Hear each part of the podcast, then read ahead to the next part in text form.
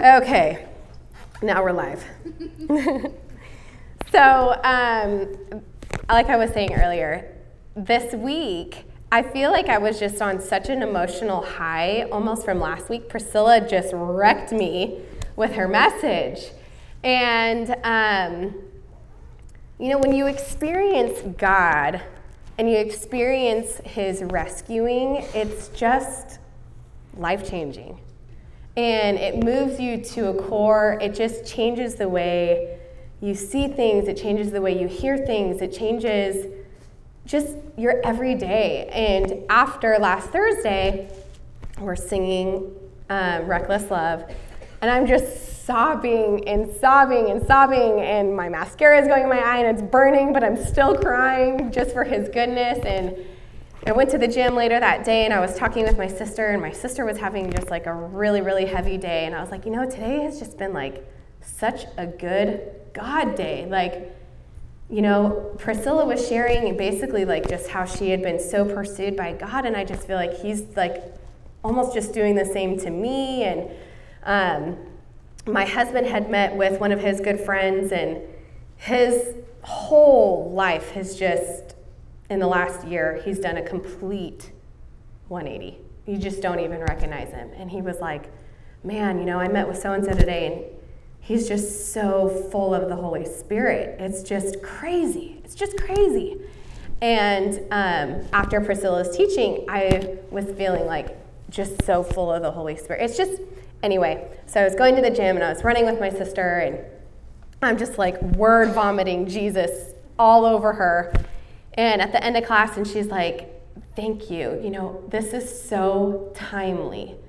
And the other day, we were talking, and she's like, I just want you to know, like, it's just now this other girl that she works with, they used to read a devotional together, and then they got kind of the habit kind of trickled out. And now um, the gal is kind of going through some hard stuff, and they're going to read this other devotional together, The Praying Wife. And um,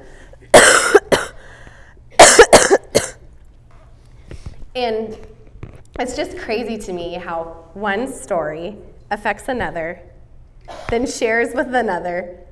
People that are listening, you can't like see my hand gestures, so that's weird. But anyway, but anyway, it's just crazy how it's just like. Did you ever go to the Bayside Christmas experience where they do the candle and it's like you light it up and then everyone lights it up and it's just so bright? I just love that imagery so much in last week was just such a reminder of that. Like when we are contagious of the Holy Spirit and when God is working in us, it is it is real and it is bright and it is vibrant and it is contagious. And so I just um, hope that that encourages you. And I've been so encouraged and I've been as stressed out as I've been to do this message. I've been really excited and it was really hard for me to find even where to begin. Like, example, you know, when you go to women's retreat, sign up for a women's retreat, and you finally get some time to breathe, your kids aren't pulling on you, you're not going 100 miles an hour, and you finally get to see a dear friend that you haven't seen in a long time. They look you in the eyes and they're like, So, how are you? Like, really? How are you? And you're just like, I don't even know. I don't even know. That's kind of where I was at when I started writing this of like, gosh, you're doing so much, but like, how do I put this into words? I just don't even know. There's just so much goodness. And something that, sorry, I'm going to have a whole lot of that. something that I've just really recognized in myself is that I'm a passionate person. And when I experience something that is really, really good, I want everyone else to experience it with me and I almost struggle with like trying to convince you of my experience or I feel this like great pressure to come up with this message that convicts you, thank you, and penetrates your heart, but yeah, I'll need it, thank you. Um, oh, hopefully it doesn't spill. Um, so I, I have this pressure to come up with this great message to convict you, to penetrate your heart, but every time as I get closer to the message, I realize, like, so humbly, that my words are always going to fall short, and all I can do is share what God has just revealed to me and share his truth and pray that he does some stirring in your heart. So, you guys, I swear I only get the cough during my teaching. It's so weird. Anyway, so a few weeks ago, um, we're at church and we're singing Reckless Love. And the part that says, Oh, the overwhelming, never ending, reckless love of God. Oh, it chases me down, fights till I'm found, and leaves the 99. And um, that was the first time I had heard this song. And I was like, The 99, like, what does that even mean? And I had heard the story of the lost sheep before, but it wasn't coming to. And I lean over to my husband, I'm like, What does that mean? He's like, I don't know, I was thinking the same thing. And at the end of worship, somebody on the worship team had explained what it was, and I was like, oh, okay. So then in my reading, um, I read the lost sheep. So I'll read it. It's Luke 15, verses 3 through 7. Then Jesus told him this parable Suppose one of you has a hundred sheep and loses one of them. Doesn't he leave the 99 in the open country and go after the lost sheep until he finds it? And when he finds it, he joyfully puts it on his shoulders and goes home. He then calls his friends and neighbors together and says, Rejoice with me, I have found my lost sheep. I tell you that in the same way, there will be more rejoicing in heaven over one sinner who repents than over the 99 righteous persons who do not need to repent. Okay, God, you pursue the lost sheep. I get it. I'm not lost, but I can think of like five people that are right? Hello, Pharisee. Aren't we famous for this? We need to not listen to or read teachings thinking, oh, this is really great for someone else to hear. But instead, we need to open ourselves up for edification or for guidance. Notice in life and in the Bible, when a concept is super important, it's repeated like on repeat. Feels like God is shouting at you. You almost chuckle to yourself because it's so obvious. Well, this week there are three different versions of basically the same message, but with an increase of value. First, we had the lost sheep, which could have been replaced, then the lost coin that represented much more, and lastly, the lost son. And these parables boldly represent God's heart for those that are lost. The prodigal son is one of the most famous parables of them all. The story of the foolish young brother who went to his father, asked for his portion of the estate, left home to squander his inheritance, and the scripture says, in righteous living. His money and friends were gone sooner than he even thought was possible.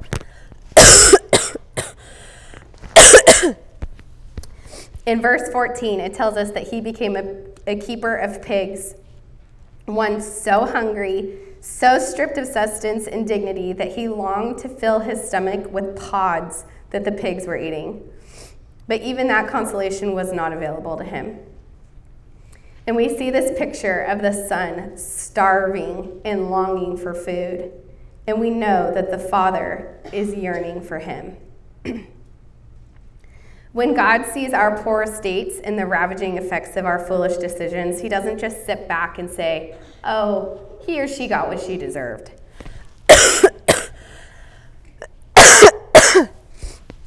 He's filled with compassion and longs for us to be back at home with Him.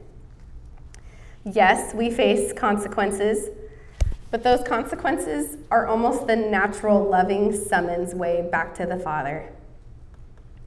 Then in verse 17, he came to his senses, and it says, When he came to his senses, he said, How many of my father's hired servants have food to spare? And here I am starving to death. I will set out and go back to my father and say to my father, I have sinned against heaven and against you. I am no longer worthy to be called your son. Make me like one of your hired servants. So he got up and went to his father.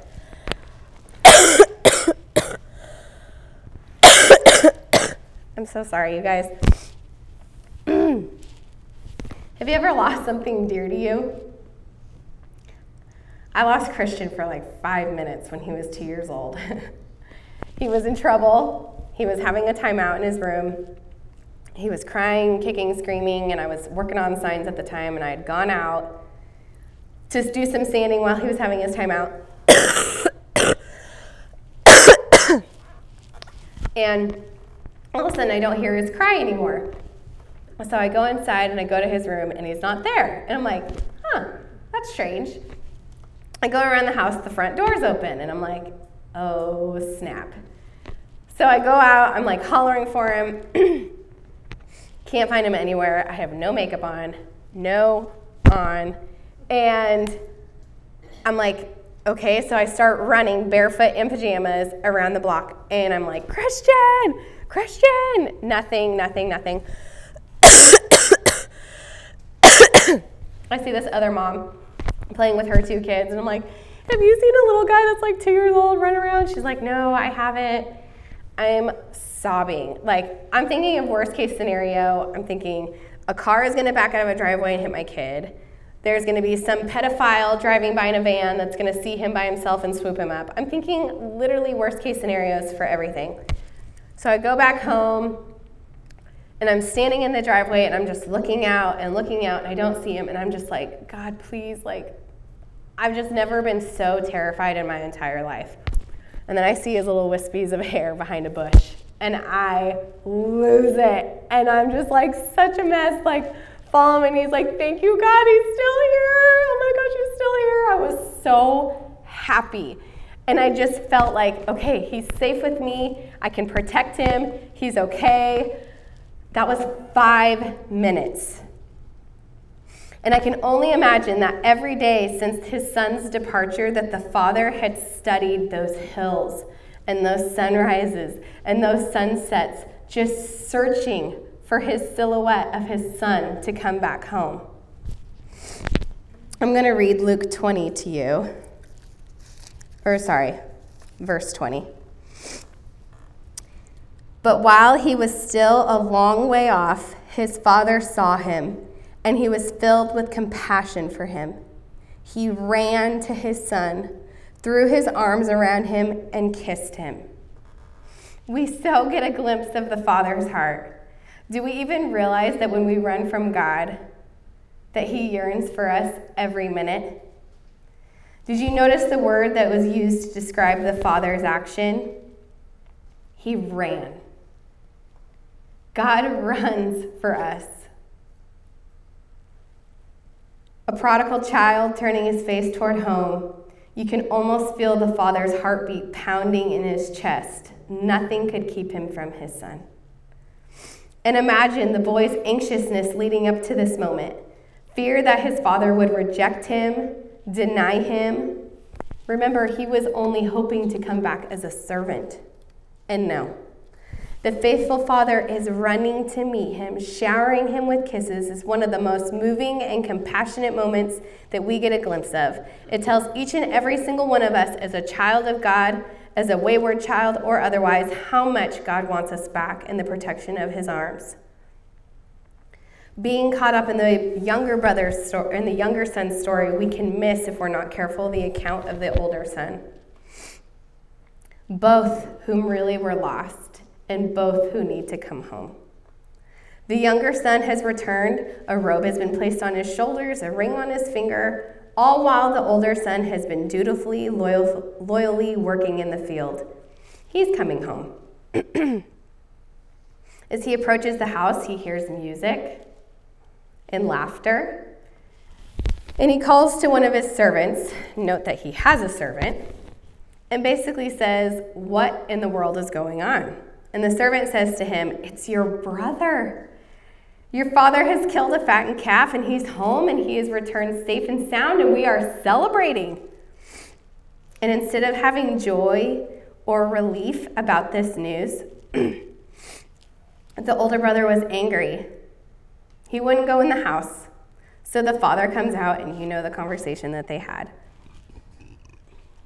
Surely, for this father, the pain over a wayward child who is who had run from home and had wallowed in swine is now compounded with the realization that this older, wiser brother is angry. He's angry that his own flesh and blood has come home. But it's not so much angry that his brother is home, he's more angry that his father is lavishly celebrating this, that he's just so darn happy about it after all of his poor choices. He's feeling unappreciated and perhaps a little self pity. But also, he forgets for a moment that he has never had to know filth or despair, fear or self loathing. He forgets for a moment that every calf on the ranch is already his. And all the robes in the closet are his. And all the rings in the drawers are his. He forgets for a moment that his faithfulness has been and will always be rewarded. He who has virtually everything, who has been hardworking and wonderfully earning it, lacks the one thing that makes him a complete man of the Lord. He has yet come to the compassion and mercy and see that this is not a rival returning, it's his brother. And the father pleads with him to see that one who was dead is now alive and one who was lost is now found. But he doesn't see it that way. Earlier in the story, we get this vision of the younger brother as a prisoner, a prisoner of sin and stupidity. But the older brother lives in some kind of confinement too. He's haunted by jealousy. He feels taken for granted by of his father, powerless by his brother, when neither are the case. He has fallen victim to a fictional character. He's up to his chin in water, but he remains thirsty. up until this point, an older son who had been really happy with his life and content with his good fortune suddenly feels unhappy simply because another has gotten some good fortune as well. Who is the one that whispers in our ear when a gift is given to another, it somehow diminishes the blessings that we have? Who is the one that makes us feel like when God is smiling on someone else, he's surely frowning on us? You and I both know who this is. It has been said that the enemy that envy is one that many people don't confess. There's this old proverb and it says, if envy were a fever, the whole world would be ill. It can resent anything, including any virtue or talent it can be offended by everything, including every goodness and joy. As others seem to grow larger in our sight, we must think that we are smaller. so occasionally we act this way. And how does this happen, especially when we wish so much that it wouldn't? I think one of the main reasons is that every day we see these allurements of one of a kind or something telling us that what we have is just simply not enough. Someone or something is telling us we need to be more beautiful, to have more money, to be on a bigger platform, to be more admired than what we see ourselves as being. We have a fear of missing out. we are told we haven't collected enough possessions. Just check your email Or we go through that we haven't been to enough fun places. You know, social media will tell you that. We are bombarded with messages of the world scale, and we are, in the, we are weighted in the balance of found wanting. But God does not work this way. The father in the story doesn't tantalize his children. He doesn't measure them up against their neighbors. He doesn't even measure them up against each other. His gestures of compassion towards one does not require a withdrawal or a denial of love for the other. He is generous to both of his sons. If we're honest, when we hear someone else is being praised, it's hard to not think of ourselves as less praiseworthy. When we hear of others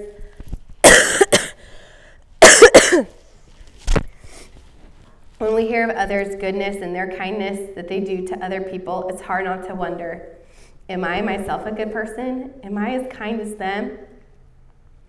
When we see trophies and rewards and prizes being handed out to special people, do we ask ourselves, why didn't I get that?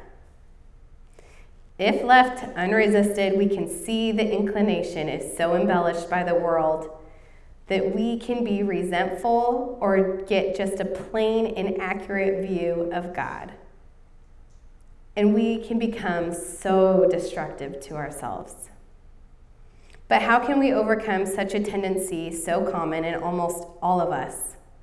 For one thing, we can do what the two sons did and start mar- making our way back to the Father. And in doing so, we should do it with humility and with surrender. And along the way, we can count our many blessings and we can applaud the accomplishments of others and we can serve others. That's a great way to exercise our heart. When we are lost, we can try to come to ourselves, but we're not going to always be able to find ourselves, and we are not going to be able to save ourselves. Only God can do that. We have to remember that this is not an arena where we have to claw or compete with one another. We are all privileged. So we can walk peacefully and confidently, without fear and without envy, with the Lord.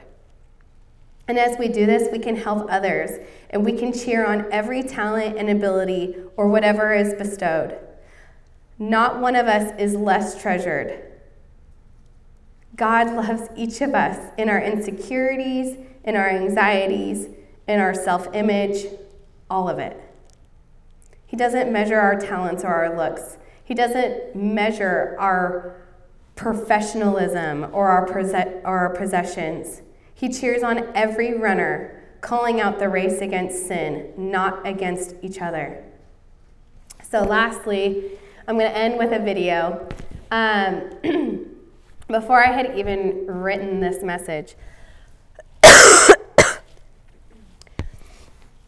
was just sitting there, eyes closed, praying with the Lord. Okay, God, like, what direction do you want me to send this message? and I so clearly heard Lifehouse skit. And I was like, Lord, everybody's seen that video. if you haven't, you're not missing out. I mean, you're missing out, but you're going to watch it. And I was like, everyone's seen that movie or that video, and it came out like 11 years ago. Like, this is old news. And he just said it again. And I was like, okay. So I, I YouTube it, I look it up, and I'm a sobbing mess. I've seen the video, I've seen it probably 20 times because it used to be like my video. I love it. And I'm like crying all over again. And I almost hear him say, like, the prodigal son is a story that a lot of people are familiar with, and you learned something so new this time. So you are going to show this video, and maybe something will be stirred in them that is different than the time they saw it before. So I watched the video, and at the end, there's a verse, and it's Luke 15 32. Hold on. But we had to celebrate and be glad because the brother of yours was dead and is alive again. He was lost and is found. Come on. I was like, okay, you're right. Okay, this is so you. And I did hear from you, and this is amazing. So we are going to watch it again. When it's over, we can split up and go into our small groups. Um, yeah, okay, the end.